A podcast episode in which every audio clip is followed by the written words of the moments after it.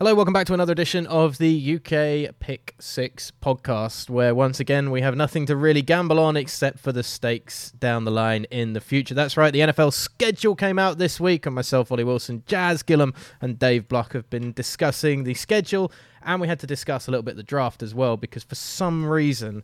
Uh, a draft discussion of around about an hour or so was lost into the uh, the ether of audio files somewhere. I have no idea how that happened Yeah. again. So and Probably- not putting any blame anyone here, not. Dave. no, Probably not my fault at no, all. no, no. Well, Uh, what's good is that we had it happen again so- while recording this one. Yeah, it's true. That was that my wasn't fault. my fault. Yeah, But I haven't sent you the audio for this Oh, yet. I'd yeah, like there's so. So there's still so scope. many pitfalls. Yeah, There There's is, scope. yeah. I could, uh, it could not work. I wouldn't be surprised at all if I get a message in half an hour saying your audio doesn't work. what are you um? What were you more excited about, the schedule release or like the draft? Because we covered both a bit today, the draft a bit, obviously, but like Well, I enjoyed talking more about the schedule because I feel like I've got kind of draft overload. It was like being on lockdown with the draft going on. It was good distraction, but it also meant that I read like a nonsense amount of articles about it and like listened to too many uh, podcasts and thought about it too much. And then uh, like now it's kind of settled down. You're actually like, I don't know if any of these players are good. Let's just, you know, I wish I could just watch some football. These good these good players are going to end up looking terrible to start with when Joe Burrow throws four interceptions in his first start for the Bengals because he's a rookie QB at the Bengals. Like, yeah, uh, Yeah. Ja- Jazz ranking, League schedule for me yeah, because I, from my point of view, I don't watch college football. So the trouble I have with the draft is I can't really give any sort of reasoned opinion or any sort of player because I don't know how good they are. I can give you an idea of what I think in terms of positional to the team that they went to, but I can't tell you if I think they're a superstar or not. All I know is what I've been told. But even if you like, even if you do watch college football, it's very like I don't watch a whole load of it. I watch some of it, and I've watched some like the classic games, obviously during coronavirus time to kill time. Um, but even people that I know who watch a lot of college football in the UK, I don't trust a lot of what they say about college football because if they were this good at analyzing players, they wouldn't. They'd wouldn't be flop. doing it. You know what I mean? Yeah. Like, yeah, so- totally. anybody can watch tape, and unless you're a paid NFL scout, I don't really buy a lot of what you're saying. You know, I, I bought into Mike Mayock and, and things like that with the NFL, and a lot of picks that Mike kind of has picked down the years end up not being as good as they're meant to be. It's a it's a whole lottery anyway. So then to have so much chat about it because of everything that's going on with the lockdown and Yeah. and lack of sport going on, it But it's nice talking about the schedule. I think we got into kind of seeing where our three individual teams could be sitting this year. Um, so yeah, that was nice. I liked it. Yeah, the Eagles in the sitting below the stairs in the Harry Potter style bedroom cupboard. Yeah, The whole of the NFC East is what we came to the conclusion of, didn't we? Really? Yeah, it's gonna be a tough one. great. Well, uh, it's going to be tough for the Eagles, but it wasn't a tough podcast to record. I don't know how much audio we're going to have out of it, but hopefully at least over an hour or so. We'll see. Um, but sit back and enjoy. Cheers, boys. over the middle, picked off. Sees it, fired, intercepted. Blitz coming. Pass is picked off. He's going to go looking again, and it's picked off by Stephon Gilmore down on the right sideline. Into the end zone, and he's picked off. Back the other way.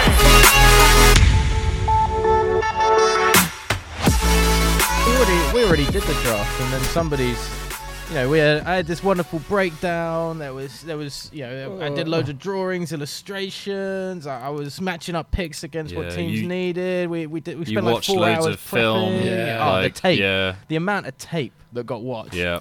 I was watching stuff from like North Carolina State and like Uh, I mean, you know, and just Doing like a full Mike you know. Mayock. I was watching LSU LSU receivers when they were in high school and stuff. yeah, It's- yeah.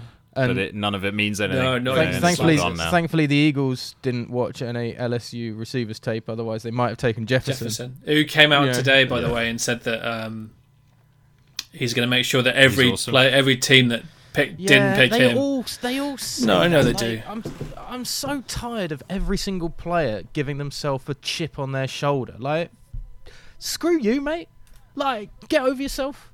I'm sure every player has had a besmirchment by some analyst at some point. Probably. And oh, oh, I didn't go in the top five. I feel insulted because I'm a player, mate. Your Madden rating's going to be 68, and they come out and have all these like predict your Madden ratings for your rookie year. Well, I should be like at least an 87, I reckon. Like, oh, jog on. It's Ah. just Madden as well. I mean, like, it's not real life. Yeah. But it's this whole they invent a chip on their shoulder because they've read so many stories about players that actually had genuine chips on their shoulders and things like that. What I've really enjoyed about the Bulls documentary is that Jordan was considered amazing in college, amazing in his kind of career. He had a chip on his shoulder against management, maybe, but there was no like he was just an out and out competitor. And all of these players instead create this whole rhetoric about their backstory. Oh, I've been always hard done by, all this kind of stuff. Oh, I always looked over. It's like, ah, jog on. No, J- Just go out there and play. Jordan. Don't give me all this chat. Jordan had a You just need to get in the NFL at all. It doesn't matter if you're fourth round or first round. Really, you've got to. You just got to prove it on the field, haven't you? Yeah, but the thing Yeah. with Jordan though, he had a chip on his shoulder, but it was against everybody at all times in all things. Yeah, and that's It's okay. just so competitive, That's, yeah, yeah. that's just being a competitive person. I'd much rather these receivers came out rather than saying, "Oh, I'm going to stick it to every player, or eh, not just receivers, every NFL player that does this. I'm going to stick it to every team that looked over me and every GM that passed over me and all this kind of stuff." And it's like, okay, like maybe Aaron Rodgers because he dropped so far, considering his talent, has a has a kind of a begrudgement against uh, some of these kind of owners and, and franchises, but when it's when everybody starts doing it, it, it's like it takes the edge off that rhetoric completely, and now it just becomes boring. Yeah. And it's like Yeah, you don't, you that's shouldn't be so creating fair. this to motivate yourself. Do- who- Your who motivation started should it? be. 'Cause The first know, time I heard it was players Peyton Manning when he went to the Colts and he said to the Colts, "If you don't pick me, every time I play you, I'll make sure you know why you didn't pick me, and make sure you really regret it." That's the first time I heard anyone say anything like that. So maybe it started with him, and because he's become such a good player, of course the leader of my oh, offense. Oh, I'm going to uh, be super efficient against you if, Yeah. uh, I ever play you down the line. I will uh, get a uh, a passer rating in excess of 120. and um, there will be a note uh, filed under your GM's door after the draft explaining all of this in great detail. I've uh, run the analytics on a spreadsheet, so yeah. I'm very I'm very good at Excel. So that's the thing. That's the first time I heard anyone use it. So maybe it's because of his legacy in some ways that that's become a touted thing. Yeah, Just copycatting I- things, isn't it? Really? It's just like I say, it's just boring to me now. Like the draft, the draft is what it is. It's a absolute hyperbole, just all around it. It's just chat, chat, chat. Let's find a backstory on every single player to make it like American Oh, Idol. how bad was Let's- that? Let's use like as much tape as we can to highlight what I'm saying, and eh. look, anybody can look great. A first rounder can look great or like a bad choice, depending on what highlights they run on the night and things like that Yep. let's and that's all in college so let's see what happens when if we ever get to week one of this season like let's not break down the draft too much and i don't think we did that at all really dave so the Well, we actually we actually came down to in the end. We were like lessons we've learnt from the draft. The draft doesn't mean anything. Yeah Oh no, no, no. Something I, obviously I wasn't on that podcast. So one thing I'd like to add to that would be that every player seems to have lost someone close to them, and ESPN wanted to make sure everyone knew about it. oh yeah. Everyone, and Yeah, also not was- just they lost them, but how they lost them. Lost mother to breast cancer. Why do I need to know that? Why is I that mean, an important look- piece of personal information? That's not how it should be. That should be kept completely private and separate. There's no need to do that because, like you said, it's not American Idol. You're not trying to create this mass hysteria of empathy or sympathy for someone. You're trying to make them. You're going to make them multimillionaires, basically. You're not going to transform their life like this because they are one in a million. You transform their life because they've worked bloody hard for it and they deserve to be there on merit. yeah i mean It just does my head in. i don't mind it if those stories come out but it's like a really well written article Yeah. you know six Yeah. pages long about his genuine troubles growing up as a kid and stuff that he had to go through yeah, you know yeah. But Like- it's the sound clip, isn't it? That's the problem. It's like the two seconds sound of bites. like, and it's Oliver Wilson from um, North Carolina State. He's been drafted in the second round, and he lost both his parents when he was younger, and uh, he got a thousand yards last year. He's dedicated. It's dedicated- just like just slotted Yeah, yeah, in there. It's like It's like a little what, aside. that- what was that bit that you? what was that? Does that really fit in here? So uh, this is a bit of a tangent, but kind of along these lines of Stig Tofting, the Danish midfielder, played in World Cup '98, and um, a friend of ours, mutual friend Jack Snedden, and I were watching a classic World Cup '98 game, and we were looking at Stig Tofting, who was playing and kind of bossing the midfield. He was a bit of a nutter and all this. Did he go to Everton? Uh, he did, I think, yeah, at one point. yeah.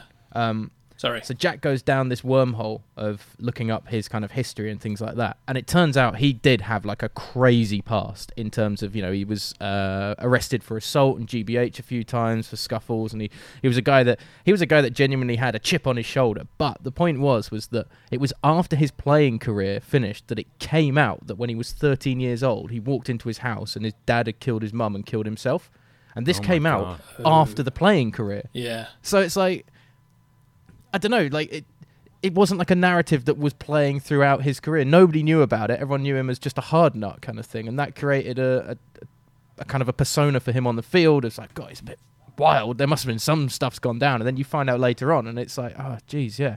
But in modern day times, that would have been Stig Tofting on the ball. Of course, uh, both his parents died when he was 13 after his dad shot his uh, wife and killed himself. So, uh, lovely pass there, though, out to uh, the left now sideline. uh, an advert break. yeah, I mean, it just, like, Can I just say, Ollie, that murder suicide is my favourite form of suicide. oh my God. That's your favourite? What's your least favourite? You've been, you've been wa- watching, Regular oh, regular suicide. suicide. Your least Okay, got you. watching way too much Anthony Jeselnik. yeah, that's just. Oh, okay, I didn't know that. I thought you'd been a I little didn't, bit just, serious. I didn't just think of that.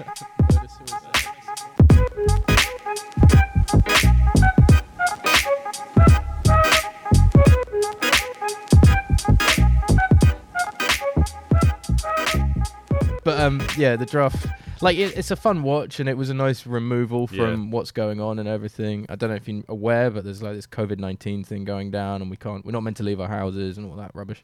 Um, Well, not But yeah, rubbish, but uh, yeah. well, not rubbish. Yeah, I'm not dismissing it as like fake news. Sounds whatever, like what you're but- dismissing it seemed completely. like oh, were. this is rubbish. No. This Yeah. is lies. Oh yeah, Oh, that old chat. This is, this is state-sponsored media. yeah. Oh, I've I've never had it, so it's not It's really. not going to kill me. Um, but yeah, it was a nice distraction, and Have the you, NFL Jazz, continues have- to be routine. Have you have you got any strong thoughts on the draft? Have you got a couple of takeaways you want to give us, or Aaron Rodgers and the Packers and uh, what's his name? Love is it? Jordan Love. Is So I totally agree Jordan with you Love, on yeah. this, Dave, in terms of the feeling of drafting Jordan Love versus drafting a weapon for Aaron Rodgers. If you look at what the Green Bay Packers did last year, they got to the NFC Championship game. Granted, they got mauled, absolutely mauled by the 49ers. But their defense got mauled, given away, I think it was 180 yards before contact for running backs, something like that, during the game. So they needed to get someone either on defense to try and plug a gap, or get him another weapon to go along with Davante Adams because you can't hopefully kind of put all the offense on their shoulders completely, which is kind of what they've been doing. Apart from maybe Allen Lazard did something last year, but Geronimo, uh, Geronimo Allison's been a bit disappointing. Marquez Valdes Scantling was supposed to be really good and didn't really do much either. So I think if you strengthen now, you've got a better chance of winning again. The thing that makes me more confused as to why they did what they did was they traded up to get Jordan Love. The teams after them were not going to take a quarterback.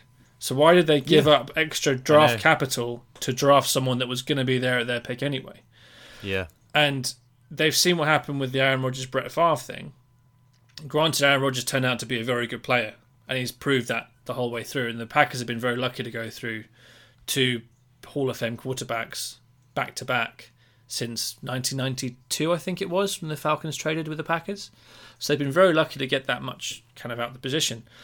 To draft Jordan Love now, when Aaron Rodgers is still as good as he is, and he hasn't threatened retirement like Brett Favre had done, hasn't got shown four years on his contract left. no signs of slowing down. Brady and Brees are going in their 40s.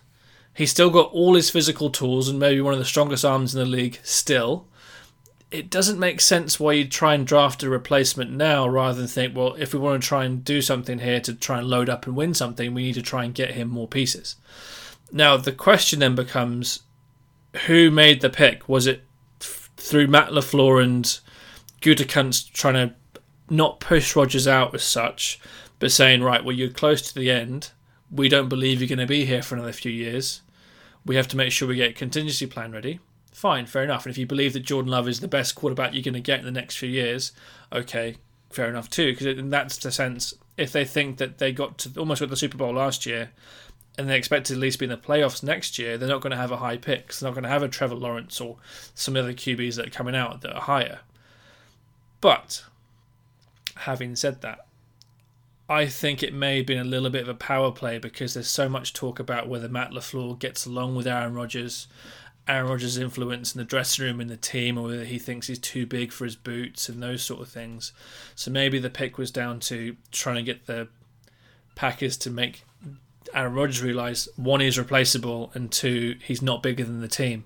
Now, I'm not thinking that's a really very good idea because he's your franchise quarterback and has been for so many years, and however successful he should have been, he's not been because maybe it's down to his decision making, maybe it's down to the schemes he's been running, maybe it's been down to the surrounding talent. But I feel that the Packers made a big mistake there when they could Yeah, have it- strengthened. it's just hard to think about destabilizing a quarterback room and potentially a franchise when you just went 13 and 3. Yep. And made it to the Um, NFC Championship game. Yeah, and it's not like they went out in free agency and got a wide receiver. Um, They went, they didn't go out and get. I mean, obviously they couldn't get like Stefon Diggs, but they could have maybe gone and got somebody else. I mean, Hopkins just went to Arizona for next to nothing. Were there any calls made there? They did. don't They know. did go out and get a wide receiver, though, didn't they? They picked up Devin Funchess.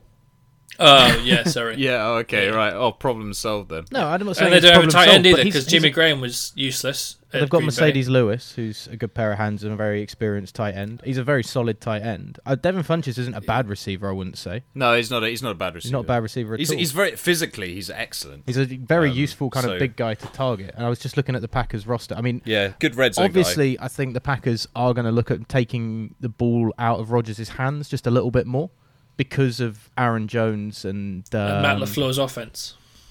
Well, and That's just his offense. It's a running offense. and they've got a good set of running backs that can provide useful hands out of the backfield in Jamaal Williams, who was really good in that sort of multi-purpose back last year, and Aaron Jones Yeah. has shown for two seasons now that he can run the ball really well. And then you look at the uh, development of Allen Lazard as the season went on was a very useful target for. No, I'm not saying he's like a be all and end all, and that's not the same as going out and getting one of these top receivers from the draft potentially. But what you have seen already in Allen Lazard is that he and Rodgers have a good relationship, and they really built on that last year in terms of their connections down the uh, down the stretch. So you've got Lazard, Serviceable number three. You've got Davante. You've got Lazard. You've got Davante Adams. You've got Devin Funchess. You've got Marcedes Who's Lewis and Marquez Valdes Scantling. If he can actually become what we expected him to be last year and be more of an impact player, I'm not saying that it is, you know, a Studley so McStudley let- wide receiver core or anything like that. But I'm saying that Yeah. But Rodgers didn't to- obviously has people that, and the Packers have people that they consider weapons in that team. But they didn't even have to one- pick a receiver. They on the could have other- picked a defensive player. They could have tried to pick a, a D lineman to try and block up the holes that they got through for this, the 49ers got through. Pick a middle linebacker. Yeah. Pick someone in the secondary. Pick anyone that's going to make the team better in the short term, not at the quarterback position. But you're still looking at an Aaron Rodgers as well that, unlike a Brady and a Brees, is more mobile and gets out of the pocket more and leaves himself actually more open to contact as well. In that He sense has got too. injured the last as few a- years as well. as an older quarterback. And if you think that you've got somebody there at that position that you want to have sitting for a few years, as they did with Rodgers, like the Packers developed Rodgers kind of perfectly behind Favre.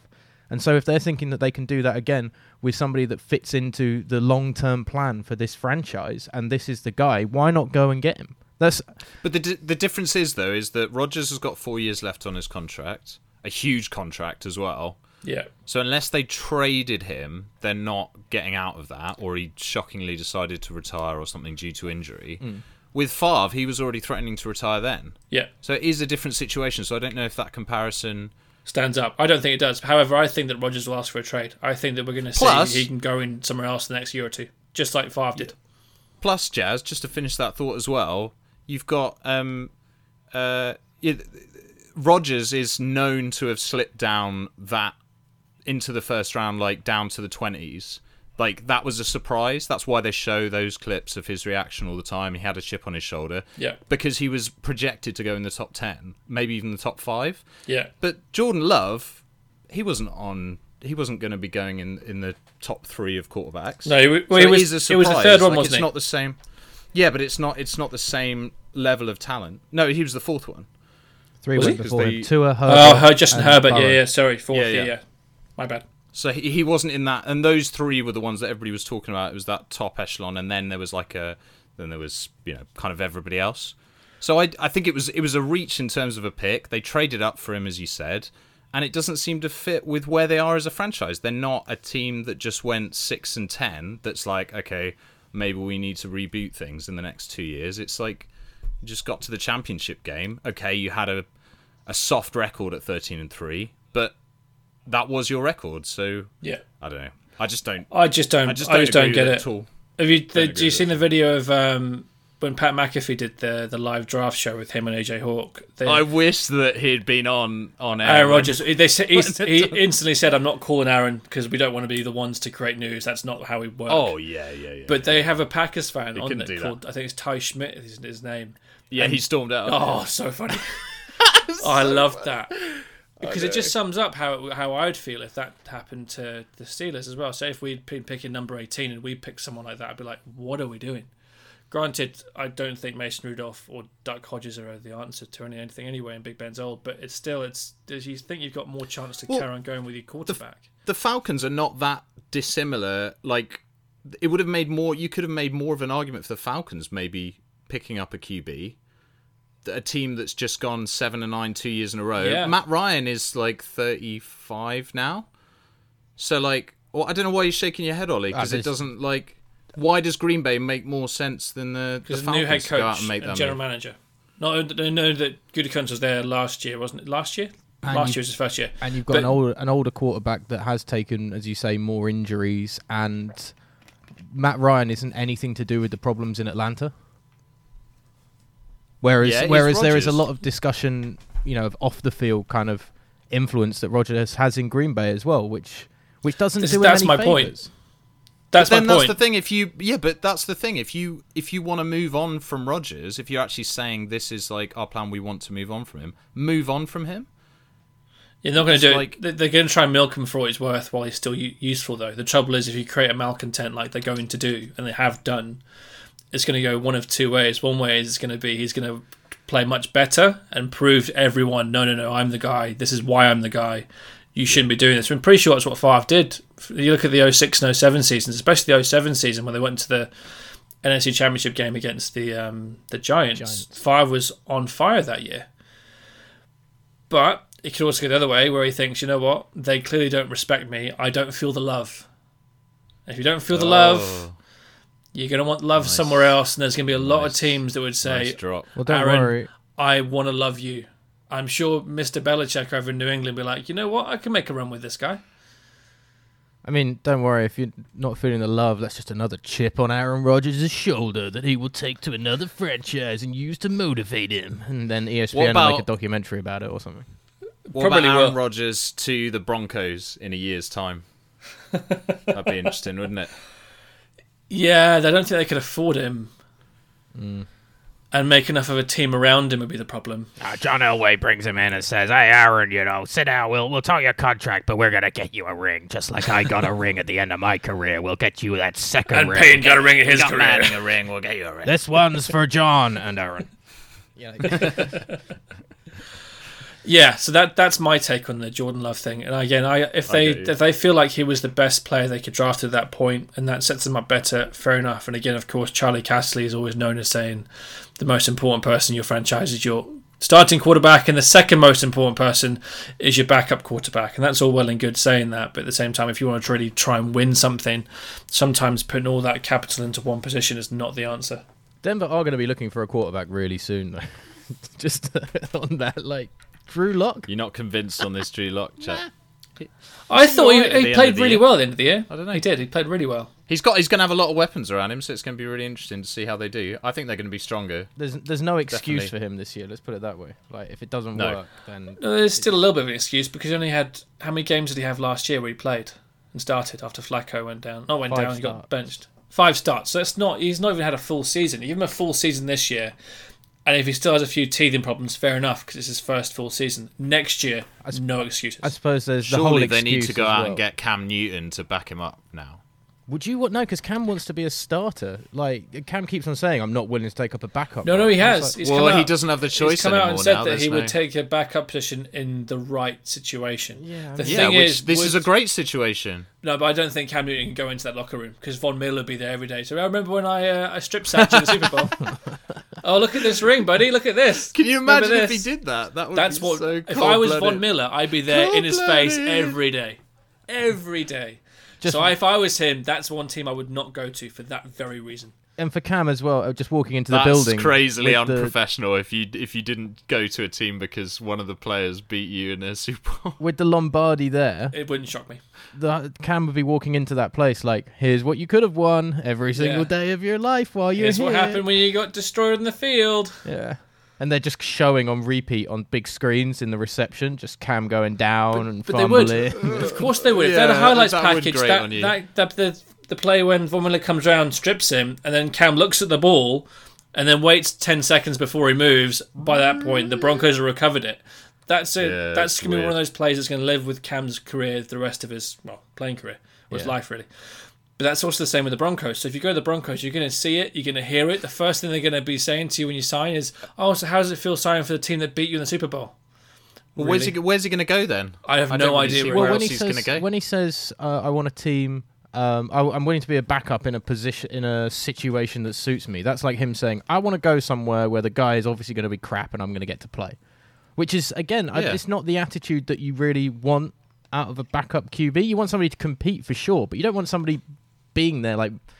I could imagine, and I don't know Cam Newton personally or anything like that, but from everything that you read and see, I could imagine Cam Newton being the backup there that's like, yeah, I hope this play, this play, get her, I'll come in. This play, get her. Like, not wishing positivity on the team, wishing that he's out there first and foremost, kind of thing. And that's not what you want in a backup quarterback.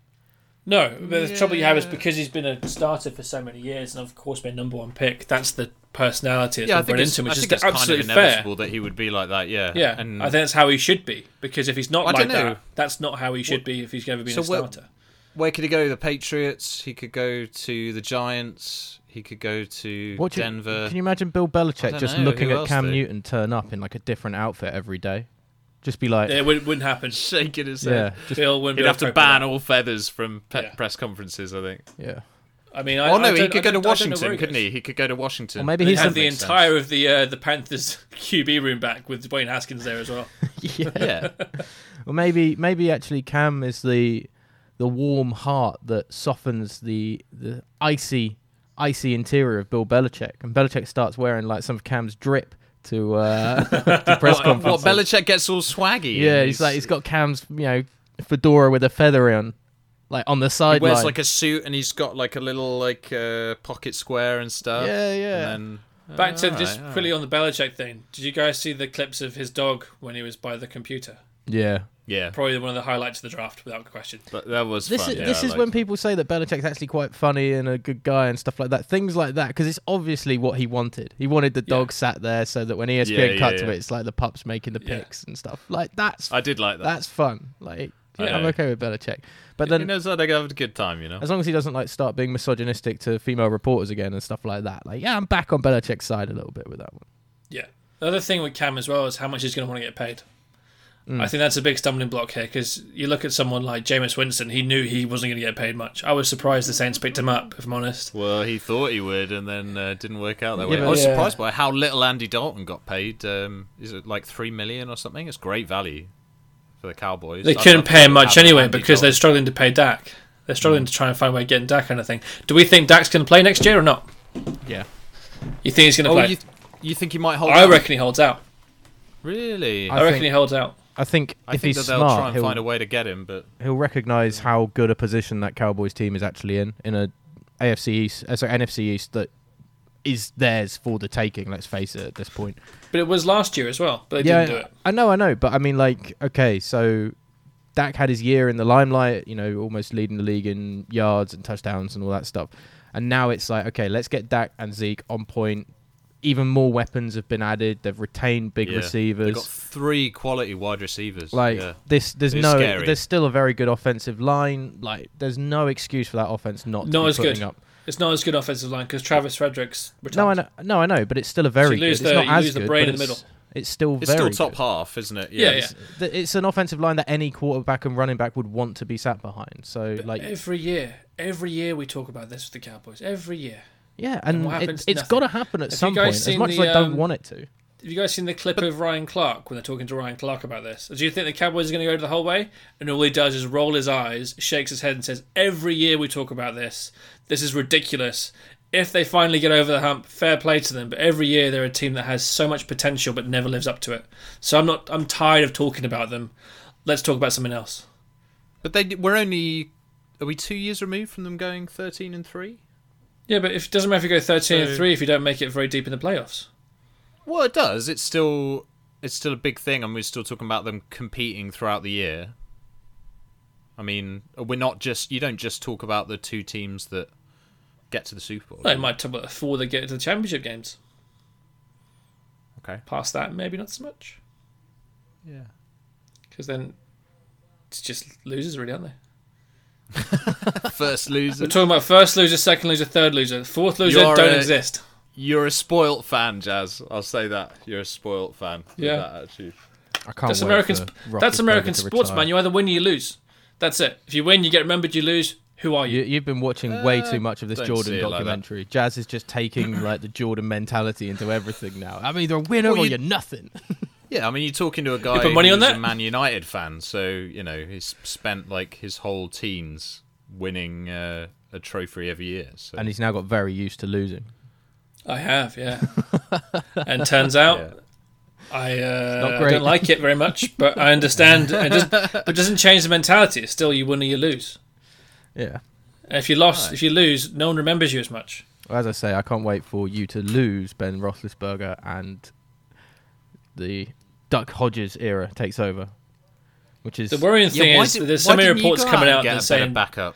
There's apparently the reports coming out that saying that Colbert and everyone else is happy with Mason Rudolph is there, and they see him as the eventual successor. So that's the That's worrying thing. insane. That's insane. Yeah, because I mean, Jameis Winston how came can out they? and said that how he can would, they say? How can they look at the camera honestly and be I saying have no idea. stuff like that? That is outrageous. would you Yeah. take That's a real fuck you to the fan base. I would have be taken. Jameis, but at the same time, over Mason?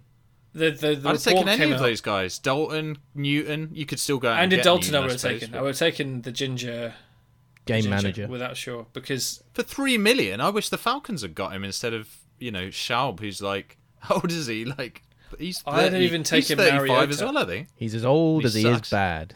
yeah, Yeah, he sucks. I just I think that we need we need to figure out that at some point, and that's by the by. But um, in terms of Jameis Winston coming out and saying that the Steelers had offered him more money, but he chose to go with the Saints, the Steelers came out and said we never offered him anything.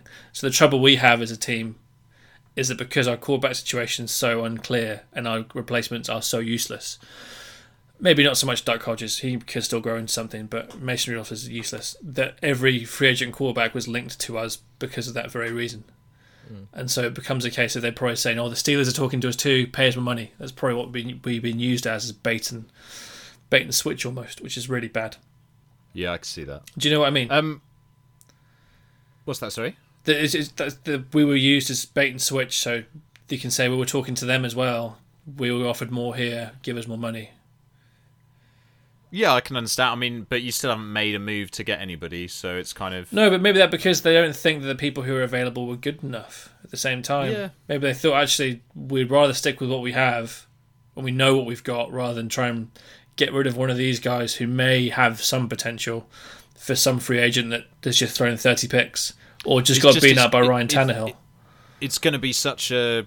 I mean, I say shame in inverted commas because you know I'd like your season to be um, a dumpster fire, but if if, um, if Roethlisberger can't play, you know, if he's past it, or if he just gets injured, a different injury because he's 38 years old, um, you know, what have you got behind him? It'd be such a shame because you have got so many pieces on that team Yep. and a great defense now potentially Yep.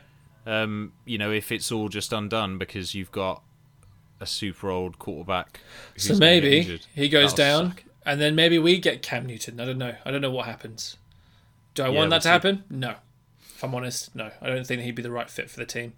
Um, But the thing again with the Steelers is they don't tend to make big free agency splashes. If you look at the team throughout the years, they've never been one to go and pay over the odds for someone or go and pick up these marquee names who's just looking for loads of money, which is fair enough and fine because they've always usually drafted talent, nurtured their own, and then if they have to then leave, great, fine, we'll find someone else to replace you because we'll draft the way we, they, they do. That's why some teams are always successful and some teams tend to not be very successful. Um, and it Yeah, I comes down guess to you've got to trust their judgment. Uh, You have got to. A great They've- track record. so- exactly. Yeah. so that's Um, that's what my do you feeling. guys think about the um, about the old schedule? Then we were going to talk about a sketch. I just want to just before we do that, can I have Ollie's opinion on Jalen Hurts? What about it? I mean, it's fine by happy- me. Carson Wentz is somebody who's I liked it. struggled to to stay fit for a lot of his career. I, I love Wentz. He's he's my boy. He's you know great quarterback, but I don't mind going out when you know the back end of last year we were relying on Nate Sudfeld to come in and and he tore himself apart in that last game against Seattle as well. So yeah, I, I'd take bringing in somebody like No, wasn't it Josh McCown? Josh McCown, you mean? Sorry, yeah, yeah. Um, and if he needs to come in and play wide receiver like McCown was going to at one point in that game as well, then you know Jalen Hurts is a better athlete, so he can go and fill in at wide receiver when they all get bust as well. So That's true, I suppose. look, I'm I'm okay with Well- it. Like a lot of Eagles fans were moan, like Eagles fans moan about everything. I do it myself, but I don't mind getting somebody who, if Wentz gets injured again, as he's got a track record of doing, can come in and, and fill the void. And again, it's somebody that can be developed. If he develops into a nice starting quarterback, that's great for us. If Wentz uh, does end up getting injured time and time again or anything like that, and if he if Wentz stays healthy all this time and we don't need Hurts, then it's something to have in the back pocket and maybe use as uh, as trade bait later on down the line. So or Taysom Hill. I was going to say Taysom Hill. Yeah, Yeah, I think that I- people are going to be looking for their own Taysom Hill, and I think that's exactly what the Eagles went out and did. They got an athlete who can play different positions. You know, then it's a team that isn't scared of using trick plays and yeah, I But don't But want you have to to be- remember though, schemes, Dave. so- Ollie hates that. Ollie hates the copycat of Taysom Hill. He Uh, said yeah, it multiple I times. Like, I don't like the gimmickiness as well. Like I'm not a fan of gimmick players. Like we did it with Vince Young a few times when we brought him in, which was a weird one to bring into the QB room. Um, you know, it happened with Vic when he first came into the Eagles, as you'd expect. You know, when McNabb was still there, and Vic kind of came in and played a bit of slot and a bit of wildcat and things like that, and it's fine. But I don't. Th- I think the NFL and defenses are too good and too smart for those gimmicks to work time and time again and really become like a fundamental part of your scheme. And if they're Yeah. not a fundamental part of your scheme, then they are just gimmicks. And I'd rather see a quality athlete like Jalen Hurts be used productively and efficiently, consistently, than used as a, a gimmick player. You know, and y- it leaves you a backup fair. I quarterback mean, to get hurt as well if he's coming out in all these other weird positions and things like that. You know, it's just opening Yeah. him up to shots. It's a good. And then suddenly you're in a position where you've lost your starting quarterback and your backup quarterback. Yeah, maybe Yeah. on the same Which play, is- which I wouldn't put it past Philadelphia with the uh, injury record Oh my god! I know year. I did. I was just I was seeing into the future. Like this is week six or something. You've got you guys have like got a four and two record or something, Well, and everything's looking great, and then uh, you lose both your quarterbacks. It would be Wentz goes out on the option with Hurts as the option man. Wentz takes the hit and pitches it, gets injured, Yeah. and Hurts then Yeah. runs And five yards levelled. and gets leveled Yeah. as well. It's like, oh, good, there we go. Cheers, Doug. Oh no! I can see it. Okay, all right. Let's move on from that. That's hot. I can see. That's that. good. I can understand that as a as an idea. I personally, I think if I that's was really the well Eagles fan, thought out. I wouldn't be so I keen. completely get that. Uh, yeah, look, Eagles fans aren't pleased about a lot of things with the draft, and it's im- as I say, it's impossible to please them. We didn't go out and get Jefferson, Yeah, but look, the go the receiver. I can't remember his name off the top of my head now that we've taken. Um, like the upside of what every single scouting report said is phenomenal. Like he's a good athlete and he's a very solid receiver. There's not much difference between he and Jefferson, and his upside is fantastic potentially. So I think the difference is is that also anybody that comes out of the SEC is considered far more NFL ready because the SEC is so savage. yeah, um, that conference. Whereas Yeah, you know, TCU Horn Frogs. Like it, you know, it's a good school. It's got a good football program and everything, but it doesn't have that same glitz and glamour as a, LSU, as a yeah. Bama, and LSU, and Auburn. You know, that's Yeah, that's when college players are really looking enough. like. You know, there's teams in the SEC that always argue every year. The best team in the SEC argues that they could beat the the worst team in the NFL, and I think sometimes it's kind of true. And you look at the number of LSU players that got taken this year. I think every single Yeah, po- I think every single elig- uh, draft eligible player was taken. You look at the record of Bama over the last few years of um, yeah, yeah.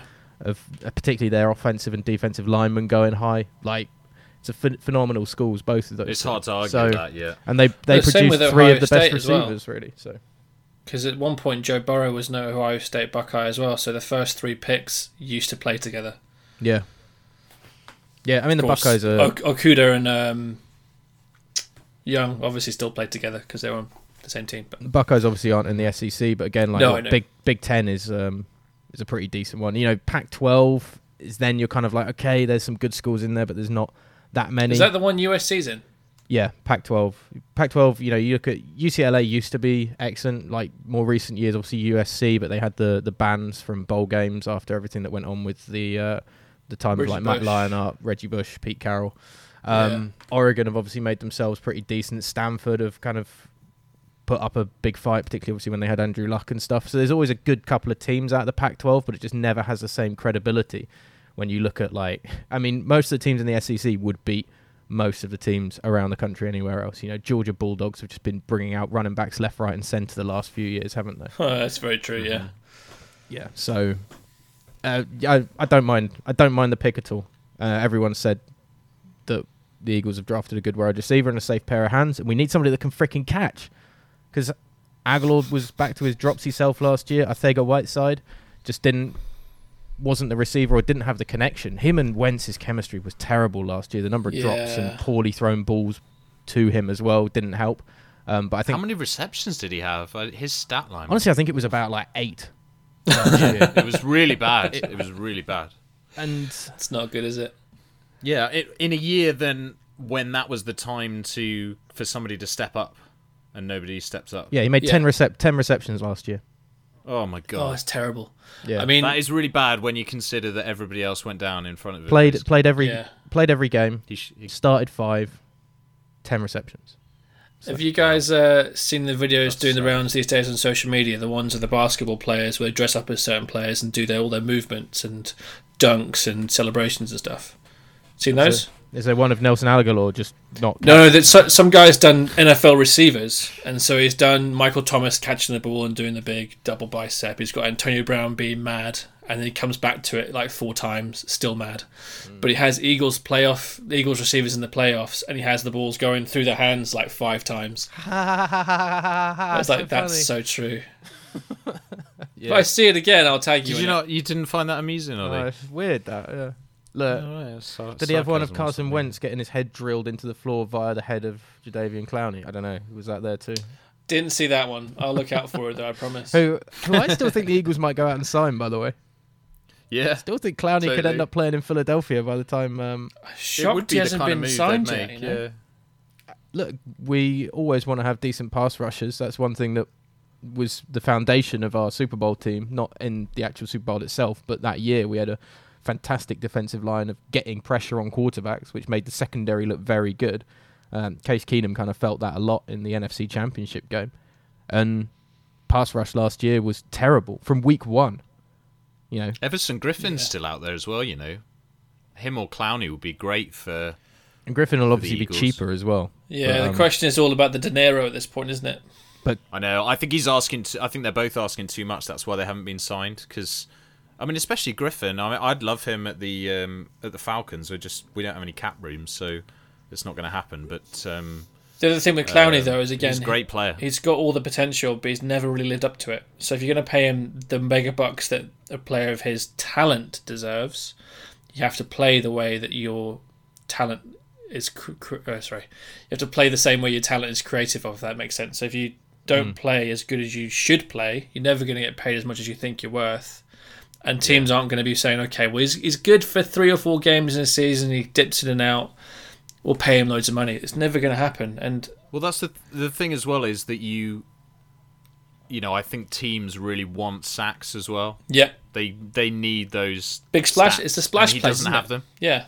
He he doesn't have them. You need those sacks. You need those turnovers, and he can get all the pressure he wants. But if you're not getting those, then if your numbers aren't there. if, if Mm, exactly. your numbers aren't there when you've got so- JJ on the other side, you're not going to have any better luck Yeah. if you've got a worse D line around you. That's the problem.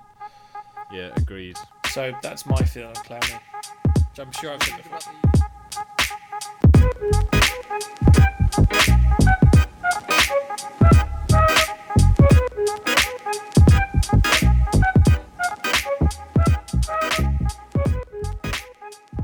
What do you think about the schedule then, Jazzy? So schedule was obviously released on Thursday, wasn't it?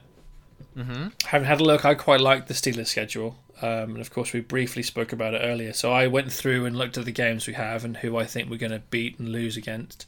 And I try to be relatively conservative with my estimation. So I think, You haven't. well, I think I have. But mean, of course, there's always going to be there's always going to be games where you lose you don't think you're going to lose. Things can go wrong. Jazz is like So John might be- Gruden looking at the schedule on that mic take thing that the guy did. There's a really good video of like a, an impressionist doing impressions of all the head coaches or a load of head coaches looking at the Yeah. schedule and what like when he's doing Andy Reid, he sat there, he's like, "What's that? Huh?" And then he just lifts up a Mahomes jersey, like, "What? Huh?" but the Gruden one, he's like, "Win, win, win, win, win, buy, win, win." Just the most confident right, guy in the world. sixteen yeah. and zero. That's what we're doing this year. All right. So I haven't gone that far into it, but I've been. Yeah, yeah. I think I've chosen my things quite quite, So- quite well. So I've got us going twelve and four. Yeah, it's such a. We went eight huge, and eight uh, with a terrible quarterback. You put us a better quarterback in, or if we could actually pass the ball next year, which should be helpful. Um, it then opens the running game, which we said before wasn't as good last year either. So if the offense completely revamps itself and becomes useful again, the defense held teams to I think it was seventeen points last year. If the defense holds teams to completely 17 points again. How good But was Big Ben before he got injured? Last year, useless. Yeah. Okay. Last year he was So he's useless. coming off. A, he's coming off. A, he played a game and a, he played a game and a He's half. had an elbow elbow surgery and he's 38 years old. And he's now grown the biggest beard of all time. Oh well, that's that changes it, Yeah. doesn't it? I mean, that's the power That comes so from he's the a sign of a I guess. man who knows that times are changing. So how does that not temper your expectations in terms of like delivering this 12 and 4? Because you know, I would have with- thought that would have s- slid you back a little bit in terms With of if we'd had Jameis Winston last year, I think we would have gone twelve and four. Because all we needed was more offensive yards, to be quite honest, and more points. And the fact that the defense would have stopped so many more that we had anyway. Um, and if we They'd could have get been, a running they'd game have been together, guarding like a twenty-yard offense every single You time because James I reckon throws so many done it. interceptions. they would have done it, and Minkah Fitzpatrick back there would have found a way of get a turnover.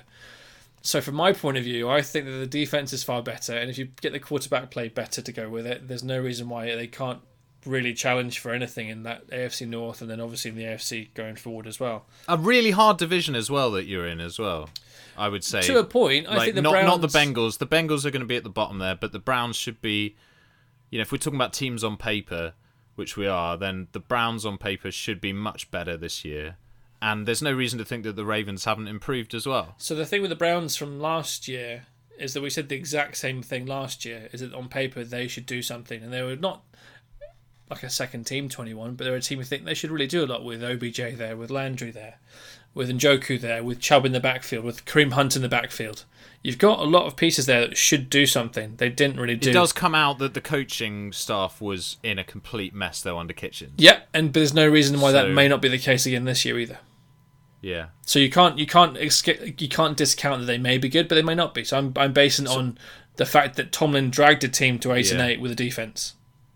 Yeah. Uh, Tomlin had a great year. Yeah. So if he has another great year and drags the team and has Big Ben as the QB and actually has some decent quarterback play, there's no reason why we can't win those other four games and Um, actually do something. O- Odell I slept- Beckham Jr. said that he's going to have the best year that anybody's ever seen him have. So Oh, he's um, got a chip on his shoulder. Oh right. Oh well, it must be true. So. Yeah. he, he said he's feeling better and catching better and running better than he's ever done before in a, in an off season. So uh, Oh my god. I think that probably means that that's the Browns winning both of those games Wait, against the Steelers. Sorry, Ollie. Clearly. Just to, did he did he, and he said this about himself? yeah, it? yeah. He um. Well, Okay, that's why you know I it's just- true right, because that's he nobody knows yeah, him yeah, yeah. Better no, than no. himself. Well, no, because I want. Yeah, I just true. wanted to check because if it was somebody else saying it, then I wouldn't have believed no, it. no, but, he he's said saying it. it about so, himself. Yeah, yeah, definitely. Yeah, yeah. That's cool. Yeah. So you take into account the Browns and the Bengals. Now the Ravens, and the thing with the Ravens, do I Yeah, where do you have them? Where do you have them in their record? If you go twelve and four, do you not have you winning the division? I haven't done their record. I didn't look at their schedule. But like, I, I know, but even look as schedules aside, you know, they're one of the best teams in the NFL from last year. Mm-hmm. I mean, it seems. I don't think there's going to be much of a fall. Like, what's their, what's their floor really? You know, eleven and five. I would have thought they're looking like they're looking from eleven to five up to fourteen to two. So they play the same the similar teams to us. They play the NFC East, so I think they win all four games there. Yeah, without prob- question. probably. I reckon they'll. I have them beaten us twice. Says six. I reckon they beat the Browns and the Bengals twice. There's ten. I think So they lose to the Colts and they lose. They lose to the Colts and they lose to the Chiefs, but that's probably it. So you go fourteen and two. So I think that the Ravens may go and win the AFC North. Fine, but the reason why I'm not as convinced about that. If you look at what the Ravens offense did last year, it was different, it was new, it was exciting, and it was brilliant to watch. Look at what the Titans did to them in the playoffs. Now, did the Titans create a blueprint of how to stop that offense? Possibly. Now, the issue you have with Lamar Jackson is he's now had more of a more time to mature. You have more of an off season whenever they get back to training, and it might mean that he's a better and more confident passer and much more accurate. And he might then open the passing game up. If that happens, that offense changes to be better again. In the Titans game, they didn't stop them. In terms of yardage, they they had a huge game. I think it was really kind of it situationally. The Ravens didn't get it done, and they didn't get it done in the red zone. But they they hardly shut them down. It wasn't like a masterclass of shutting an offense down. But it wasn't like they scored It was a bit crazy that game. It wasn't like And also- I don't think it's a blueprint or anything. The the Titans as well. The kind of the clock management with the style of football that they were playing in the playoffs as well was was Yeah. massive. But then maybe that's the blueprint. Doesn't Yeah, just but mean there it's aren't- not, there it's aren't just, many it's not just about how your offense plays, Henry. your defense plays your offense. It's also how you play offensive football too, how you play special teams. But you've got you've Look got Derrick thing. Henry playing like his best football of his career in that latter part of last season, Mm-hmm. and there aren't teams that have a Derrick Henry available to them, let alone Very true. guarantee that he's going to be you know on perfect form like he was during most of the playoffs. So, like, there's I mean, you talk about the ifs around things like the Browns. Are they going to be good or are they not? Like everything is ifs at this point. But Yep. the big like the Ravens getting beaten could very easily just be a perfect storm of the Titans. I think that that's moment. what it was. And I don't. I don't. I think you can really overthink that playoff loss. I don't Oh, think we there's can. any reason to think they won't pick pick up where they left off. But we've also got a whole season worth of tape on that Ravens offense. Yeah, but These defensive the coordinators reg- literally paid. That's their job, But- paid to figure out how to stop it. So an offensive, o- smart offensive coaches know how to adapt to that. I mean, look at Andy Reid and what he does every single year of adapting the offense in some way to keep the Chiefs grinding out big performances through most of the season and last year all the way through to obviously the Super Bowl and uh, and that playoff run as well. So it's not like the Ravens are going to be sat still. And the thing they've got with Jackson is they have such a versatile quarterback because they can say, yeah, we're going to keep it with the run game. You know, Mark Ingram's still a fantastic running back. I love watching him. We're going to keep Jackson holding the ball more, run some more options and things like that. Or, right, well, we've got a cannon for an arm in this quarterback. We've got some great pairs of hands down the field. So we can actually start looking at more of a, a big, deep threat offense. So, like, there's so many things that Yeah. the Ravens Yeah. can do. You can't cover everything at this point. I totally agree. I'm not saying that they're not going to be good. I'm just But saying you have it's got them. hard to You have got them down as beating you twice, so I, Yeah. we shouldn't labour the Ravens too much. Like, Yeah, yeah. it Yeah, I'm not saying oh, you oh can't- we're going to go can't- 16 to 0. I'm not doing Yeah, the John yeah, Gruden. yeah. I'm being honest about. I think that the Ravens will probably beat us twice. Do I think they'll be close games? I'm hoping they'll be close games. So the way I see it, just last thoughts on the on the Steelers and, and what you predicted there. It seems to me like it's either going to be Big Ben sucks, he get inj- he gets injured, and you've got you've got a really low floor. Like Yeah. you you were like Yeah. you could you could win five six games. Mhm. And then the other side of it is yeah that kind of you know if he's if he's even average Big Ben, then that's a ten plus. I've got a win 10 win season, yeah. So I've like I don't know. I mean, maybe you're not far off, you know, and you're a fan. Like you're allowed to be a bit bullish about your own team. I think it's better than being pessimistic all the time. Oh, you're going to enjoy that Eagles. Eagles schedule, yeah. yeah. so that segues into you quite nicely, actually. um, yeah, Steelers are going to be a wild card team at least. That's what I think too. That's why I honestly Double feel. digit wins, wild card. That's team. cool. Yeah. Which Yeah. kind of fits with our ideas of bets, doesn't it, Dave? So we had that bet on the side that I think the Steelers will have a better record than the Falcons, and they'll make the playoffs. Yeah, well, I think with, with this schedule as well, um, it is oh, looking more now likely. you're blaming the and schedule. the okay, well, no, all the moves that Tampa have made as well. It's uh, Yeah, I that's mean, true. I don't know. We'll, we'll get we'll get onto the Falcons. Uh, should we go I'm, Eagles I'm next? less hopeful now of those bets. Yeah, Keep in Yeah, Pennsylvania? Ollie.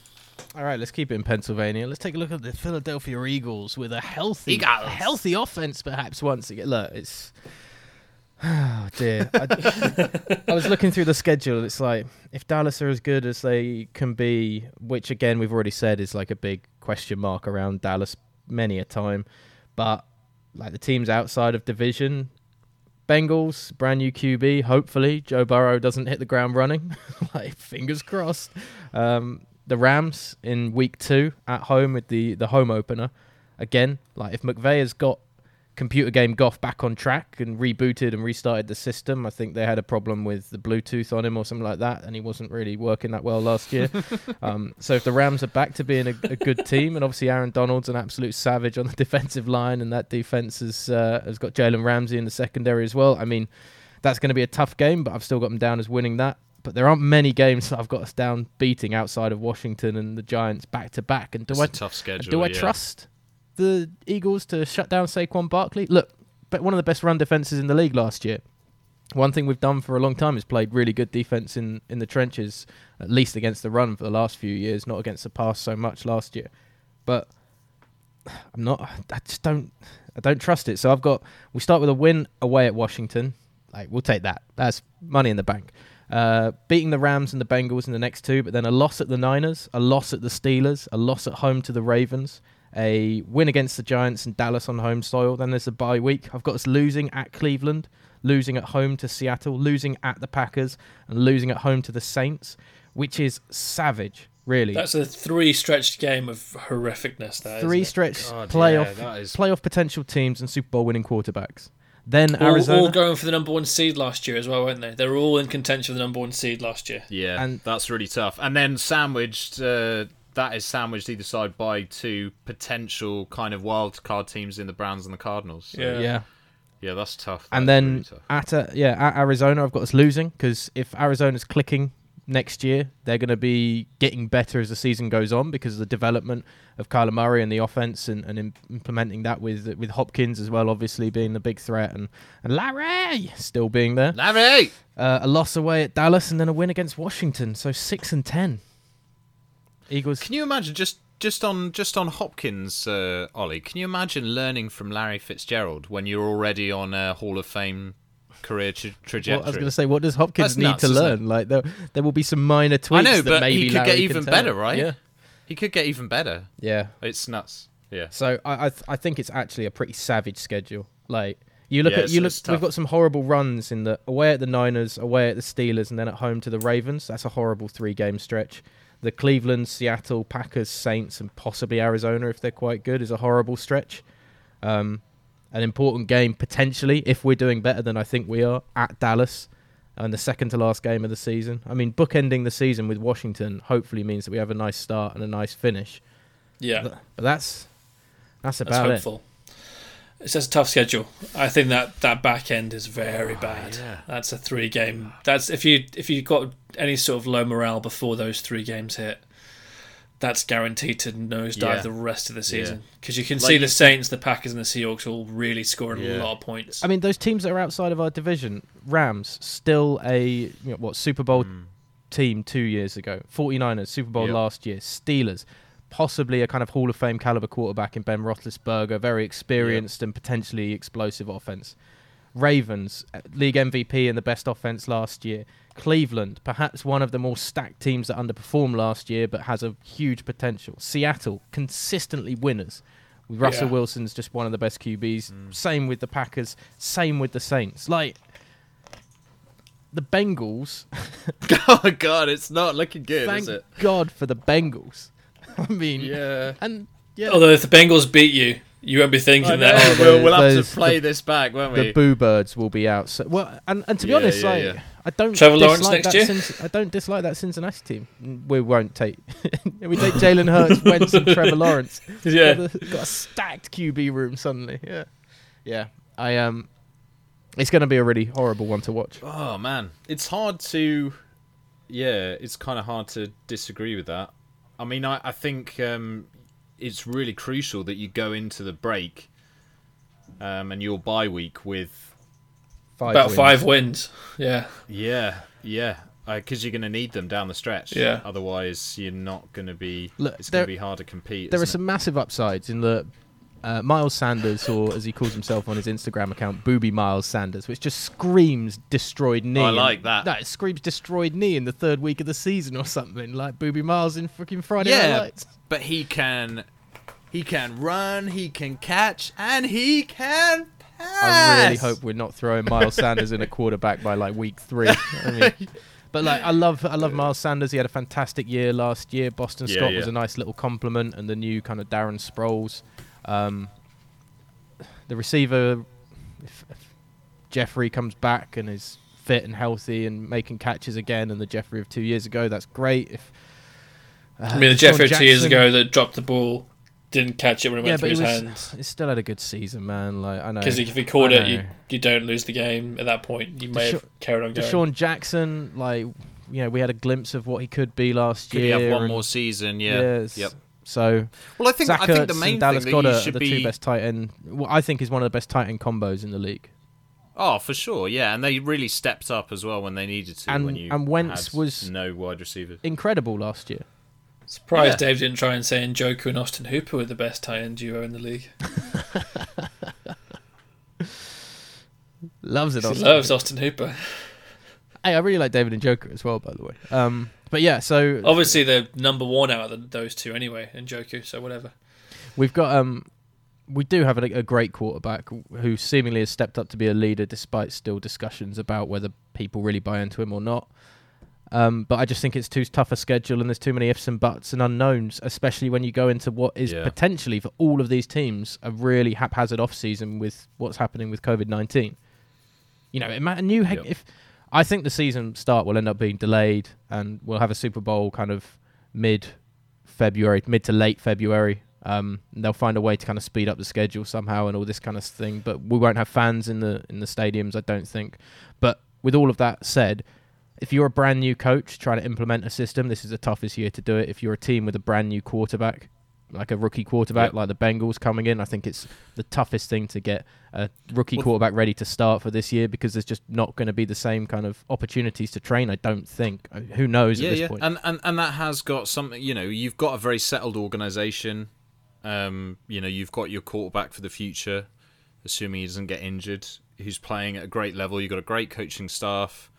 You know, you've got pieces. I mean, it's just, but that said, And- that schedule is savage. And there's still a discussion So, that Jason Peters is going to be know. re-signed as well, um, and he's just kind of there. It's basically Peters doesn't want to play anywhere else except for Philadelphia, and Philadelphia just don't want to be paying him that huge money that they were paying him as a studly left tackle. So it's just finding that middle ground point. So I imagine Peters will still be at the Eagles and kind of leading the O line, which is still a good O line. Yeah. So I think it's a kind of uh, like a low low floor and a kind of middling ceiling for you guys. It could be a 10 and 6 team if things break for you, but If- I can't see too much higher than that. if- really. if I can see Dallas the same for choke- Dallas, right? If I'm looking at the Dallas schedule right now, the reason why you've got such a bad schedule is you're playing the AFC North and the NFC West, which are two possibly and the two savage, hardest yeah. divisions at the minute in football. yeah. So those eight games is very, very difficult. So it basically comes down to your division games Mm. and your one or two. But they've got the um, the Falcons as one of their other ones to take, and they've also got the Vikings. The Vikings still might smash them. Falcons, you never know. We'll get to Falcons in a Yeah. second with David anyway. Yeah. But I could see the Cowboys also going something six and ten or seven and nine. It could be an NFC East again that has a has a losing Yeah. record. But I, Fucking and- losing Absolutely. record. Yeah. the trouble is, is that the NFC East will get slammed for that. Oh dear. which which does kind of suck because if you're in a division where you know the Cowboys are choke artists, but they've got a good team, in theory the Eagles have still got a solid team. There won't be the same hype as there was at the beginning of last year about that, uh, about the franchise and, and the set and the roster that we've got. But it won't be down to perhaps the NFC East being absolutely terrible. It's just that we're playing two of the strongest divisions in the league, and unfortunately, yeah. you it's kind of Yeah. hard to avoid some really tough teams in that schedule. So You have genuinely got some excuses in the bag already. Oh, yeah. For this Oh, year, yeah, I'm- to be fair, so those. it's good to get good to get them in early. Because if Um, they're before the thing, they're a reason. Afterwards, they're an excuse. You get them in early, it's a Yeah. reason. Yeah, and we haven't, and we Yeah, haven't even had the injuries yet, which I'm never going to use as an excuse. But I'm just saying, But they will come. Yeah. like every head coach says, injuries aren't an excuse. But I'm just saying we've had injuries this year, like Oh yeah. so that happened. So yeah, it's a it's a six and ten year. I hope. Oh God. Oh dear. Duh, duh, duh. Uh, what about the uh, the Falcons, man? Um, So Before that you- segues nicely into that. before you get I into the Falcons, Yeah, go just a little note that um, tell me about. five of your last seven games are against Yeah, quar- I've just looked at it. quarterbacks that have won the Super Bowl, and like good quarterbacks. so good luck. Yeah, I just I think that those those last seven games Yeah, I know it's make or break absolutely atrocious. With the last three being perhaps the hardest three games of any schedule, I'm guessing. With at home Well, to the Bucks, how good- at the Chiefs, yeah, we don't. at we, the Bucks. we don't know how good the Bucks are going to be, so there there are question marks there. Those could be okay games. Um, so I don't know I about think that. we but know. yeah, I playing, think we playing know. the Chiefs, uh, playing the Chiefs away from home, um, and then the Saints is only two three weeks before that. Yeah. So that's always a tough one. But we do we tend to split with the Saints. Even when we even last year when the Saints were rolling over teams, we had our best game of the season against them. Um, they they tend to show up those two teams against each other. So I would say that we're going to win one of those against the Saints, even though on paper it seems, you know, they've got one of the best. Yeah, because you won uh, out of the blue squads in the New. Orleans, didn't you, last year? Yeah, like- yeah. oh. Well, it, I'd have to look back at it, but it, it's one of the closest rivalries in. Um, uh, I think you gave the us the NFL. numbers on one of the old podcasts. It's something, yeah, it's something silly. It's like ninety wins to ninety three or something like that. yeah, it's Um, like a four games. super yeah. close. Yeah, yeah, yeah. So it just goes back and forward. But okay, so let's go through. Uh, so I've got us beating the Seahawks um, in week one, but yeah, that's a that's a tough start of that. Away at the Cowboys, I've got that down as a loss. Um, the Falcons, I've got us beating the Bears in week three, and then losing to the Packers away, beating the Panthers.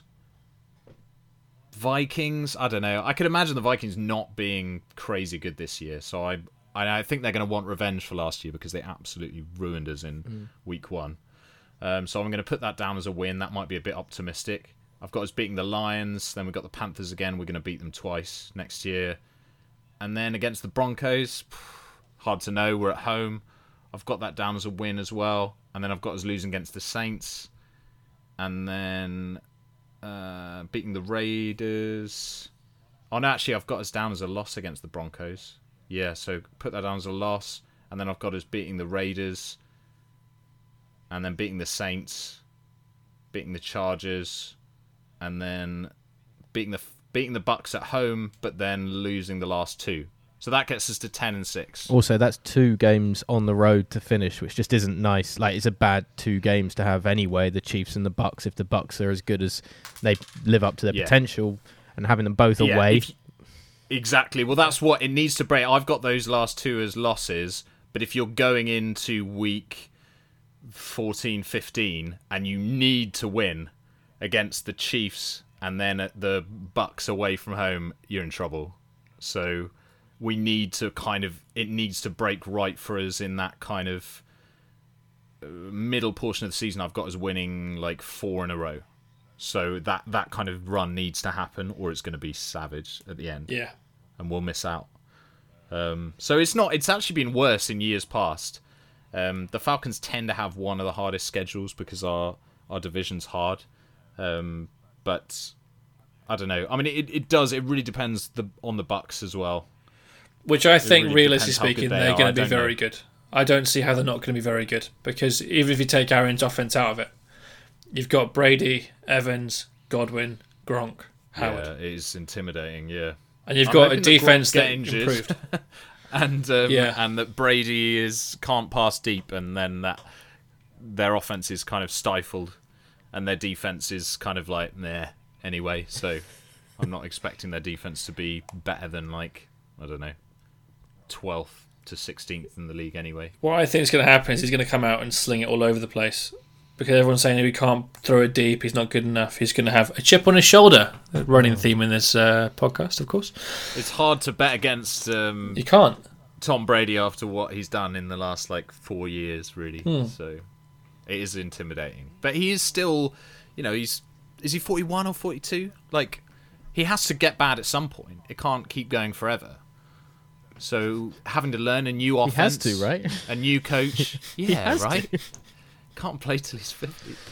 Don't say that. Anybody So- says that to him, Dom, you can't play till you're 50, and in the back of his head, he'll be like, "Oh, I can play till I'm 50." Oh yeah. The thing is, though, again, you look at these people who are hyper competitive and the best at what they do. There's a reason why they're there. Have you guys both seen the last, the most recent episodes of The Last Yeah, Dance? yeah. So there's talking yeah. about when Jordan went to the Wizards and picked, I think it was Kwame Brown. They were maybe it wasn't. They didn't see it on that, but they're talking about when he was drafted. So you're the number one pick, so you can beat me in one on one. And this is J- Michael Jordan, I think, in a, wearing a suit when he's maybe 45, 46, against a 20 year old, 22 year old, and runs circles around him and just, just just demolishes him because he still has all the gifts he has. He's still that good. He still could have played, but he went out before his talents faded. So what he said, he wanted to walk. He wanted to walk away rather than be pushed away. Whereas Brady seems to want to play until he literally can't, and he, at the minute it looks like he still fucking can. So why wouldn't he? Yeah. But he wasn't that good last year. Yeah, but he had a terrible team he around him, good. man. He had no weapons. Yeah, that that is one thing that is like Brady's just been handed like the keys to the freaking Arsenal. You know. Yeah, he They has. don't have a running game as well. The Patriots literally not overlook the that. Pat- Patriots had like old muskets fittingly in their little gun cabinet, and now Brady's walked into a new house in Tampa that's It's got, got like a AR-15s. yeah, it's got an AR-15, it's got a 12 gauge But they- automatic shotgun, and they tend to have had a good running game in uh, New England as well, and a really good offensive line. Have they They've- got those things in Tampa? It doesn't look like they do. they've had a versatile running game. Like Sony Michel's good, and, and James White's that guy again that can catch out of the backfield. Like Peyton Barber, yeah. I mean that's the that's the thing for the for the Bucks now. There's is, like, problems can there. They, It's not like it's not all like No, no. gold-plated, It's a- it? it's it's one way offense right now is and through the air. But the difference is is Yeah. you know can they use a running back like Peyton Barber out of the backfield with some hands to to make him some sort of a useful threat on the check down that takes the pressure then off Gronk and then takes the pressure off Evans going deep and, and Godwin, And across, Godwin. across the across the middle and out the slot position as well. So it- wouldn't surprise me if they're just looking at a, an offensive. I, d- I don't know a system with like so I mean, many he levels can he can st- he can get rid of the ball so quickly that it's kind of even if he doesn't have a running game behind him, you could see and he's got that manning ability to read a him defense thriving. as well. Yeah, like, yeah. He'll, he'll know and be able to see what is coming at him, so he'll have almost already picked his. Yeah, We'll see. We'll see. But uh, in terms of the Falcons, do you think that I'm too far off the mark going ten and six with what I laid out there? That's fair. I still think you missed the playoffs with that. Potentially, yeah. The NFC is strong, NFC but then we've got this strong. extra spot though, haven't we? So, Of course we do. Yeah. so that ten and six yeah, would yeah. probably do it, wouldn't it? Could do. um, Although you've got the, the bear in mind the, the. Packers, the Seahawks, the 49ers, Yeah. The Bucks, the Saints. the Eagles. Whoever comes out with the NFC East, that absolute horror show. You still got the Rams. You might have the Cardinals. You might have the Vikings. NFC's tough. It's really so tough. tough, man. Yeah. It's kind of nice that So, you've got I don't know. the Lions and the Bears both at home. I think that just helps because the Bears' strongest asset, of course, is their defense. Really, their offense isn't. No, Yeah, come on. It's we're Mitchell gonna- Trubisky. That's their strongest uh, thing. Well, it's, it's Big Dick Nick now, isn't Yeah, it? So BDN. don't worry about. Don't worry Do we about think that he's going to start? Do we think Yeah. BDN is going to Yes. be a starter? Yes. Yeah, Yes. it'd be foolish to He's give gonna the. he's gonna beat him out. It's Yeah. foolish to put the ball We've in already spoken Trubisky's about hands. this, haven't we? Yeah, sorry, I apologise. Like BDN will find Allen Robinson down the down the field every single time. Like, be fine. Robinson's a really good receiver as well. I really like him. So I know, underrated. He's great. Can anyone explain to me why the Bears decided to get Jimmy Graham in free agency and then their first pick they also drafted a tight end? because Jimmy Graham is good, solid, but like hasn't been exceptional for a long period of But time. But then why would you get Jimmy Graham in the first place? Because he's clearly I don't. over the I hill. don't even think he's good. No, he's over the hill. good. He was useless I in think Green he Bay. sucks. He's not even that great a, a red zone threat. Or run anymore. blocking. So I wouldn't have him. yeah, neither at I. Maybe they got him and then was like, oh no. oh, God. Oh no, it's not 2010. oh, we drank so much last night. Oh, Yeah, God. Why do we make all these bad picks when we've been drinking? Ah. yeah, classic. Yeah. Ridiculous. Um, just a few other things on the schedule in general. Some of these have been lifted off various, well, all of them have been lifted off various websites and, and stuff like that. Uh, but I had a look at prime time games Monday night and um, Sunday night football. Best Monday night football week three, Kansas City at the Ravens. Just that would just be fantastic. That's the AFC Championship game that we were denied. So Which week's that? week three, That's awesome. and then the potential for Sunday night football of the Saints at the Bucks in week nine. I mean, again, those that as we were saying with the Falcons, you know, that division is going to be a really fun one to watch if the Bucks are So as good. good. Um, there's quite a lot of playoff repeaters. So the 49ers taking on the Packers in week nine. Uh, the Texans obviously meet the Chiefs at Arrowhead for, for the season opener in week one. The Seahawks and the Eagles clash in week 12, and the Titans and the Ravens meet in week 11. Um, it's quite interesting to see how the Packers would have sorted themselves out against the 49ers. The 49ers going to have that same run dominance as, as last year. Poor Texans start with the Chiefs and then the Ravens.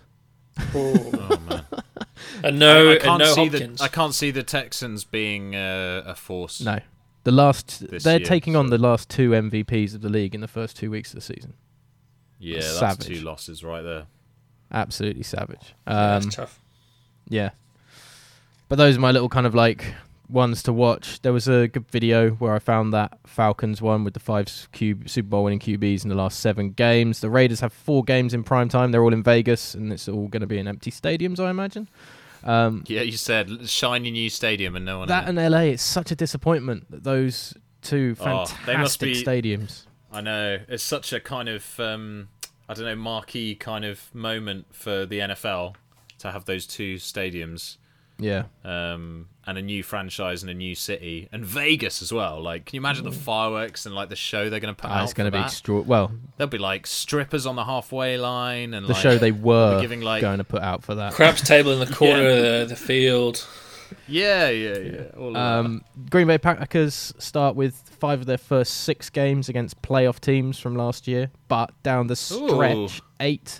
Deadly. The last eight games, only uh, six of them are against non-playoff teams from last year, which is a very nice for Aaron Rodgers. It's not how you start; it's how you finish, kind of. Especially when he gets a chip on his shoulder if they Run- don't run the start the, season there. really well, and he'll be like, "Oh yeah, well, look at Aaron Rodgers down the stretch, did it against all these duff teams." Um, and the Pats play in that brand new That's what we were saying stadium. about the Pats at the start of last year, though, wasn't it? Look at how great their defense is. Oh no, it's because they played teams that are dog shit. Yeah. Um, and the Pats play in the new stadium in LA twice in four days. So they have a Oh, wow. Sunday night football December 6th, followed by a Thursday night football on December 10th. And it's the first time, I think, uh, that a team has ever played in the same stadium in back to back games in like such close proximity. But that also works out really nicely. If like they can make if they Yeah. can find a place to set up for camp for a few days rather than flying back to Boston and flying back in again, kind of thing, and dealing with the time difference as well. Oh, it's way better. Yeah, they can Mm. just do relaxed kind of four days in Los Angeles and use you know some colleges fields to do their practices on and stuff like that, and then Just having a look, Ollie. Uh, we haven't talked about Thanksgiving games. oh yeah, Ooh, Texans at Lions, which is better because the Texans, you know, I don't think they're going to be hugely relevant, but I think you know they can be a fun team to watch. I really like. Um, well that that could be two like pretty Uh, average sides in an interesting battle kind of thing, as opposed Yeah, to one team a blowing close out game. the other. Yeah, yeah, like it's better than than last time. And then Redskins at Cowboys, so divisional could be yeah, interesting. It's a shame because the Ravens at Steelers is a banger, yeah. and that's the last game, and I always fall asleep because I was so sleepy. I might step for that one this year. Bit a bit too choice Yeah. having Washington at Dallas, like Cowboys against Redskins, Thanksgiving, Pilgrims, savaging the the the land, from- Pillaging the from, land. the natives. You know, what if what if Dallas destroy Washington? I mean, bit close to the bone, I think, but hmm. I mean, that's maybe how you're seeing it, Ollie. I think maybe no one else is seeing it that way. Dallas always play. Thank you.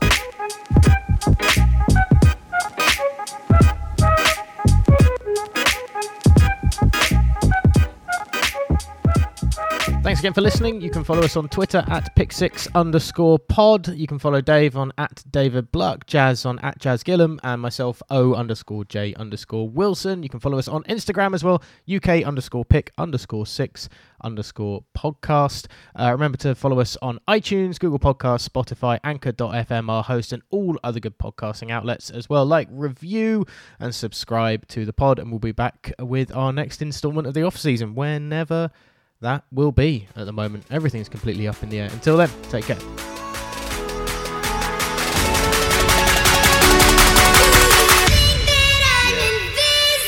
And then did she fire the gun at them? I don't know if Miss. shots are fired. Ah, shots- That's a shame. I don't know. But I mean, I, can, I Or could have maybe that. like she right. shot into the there. ceiling or something. Could have been.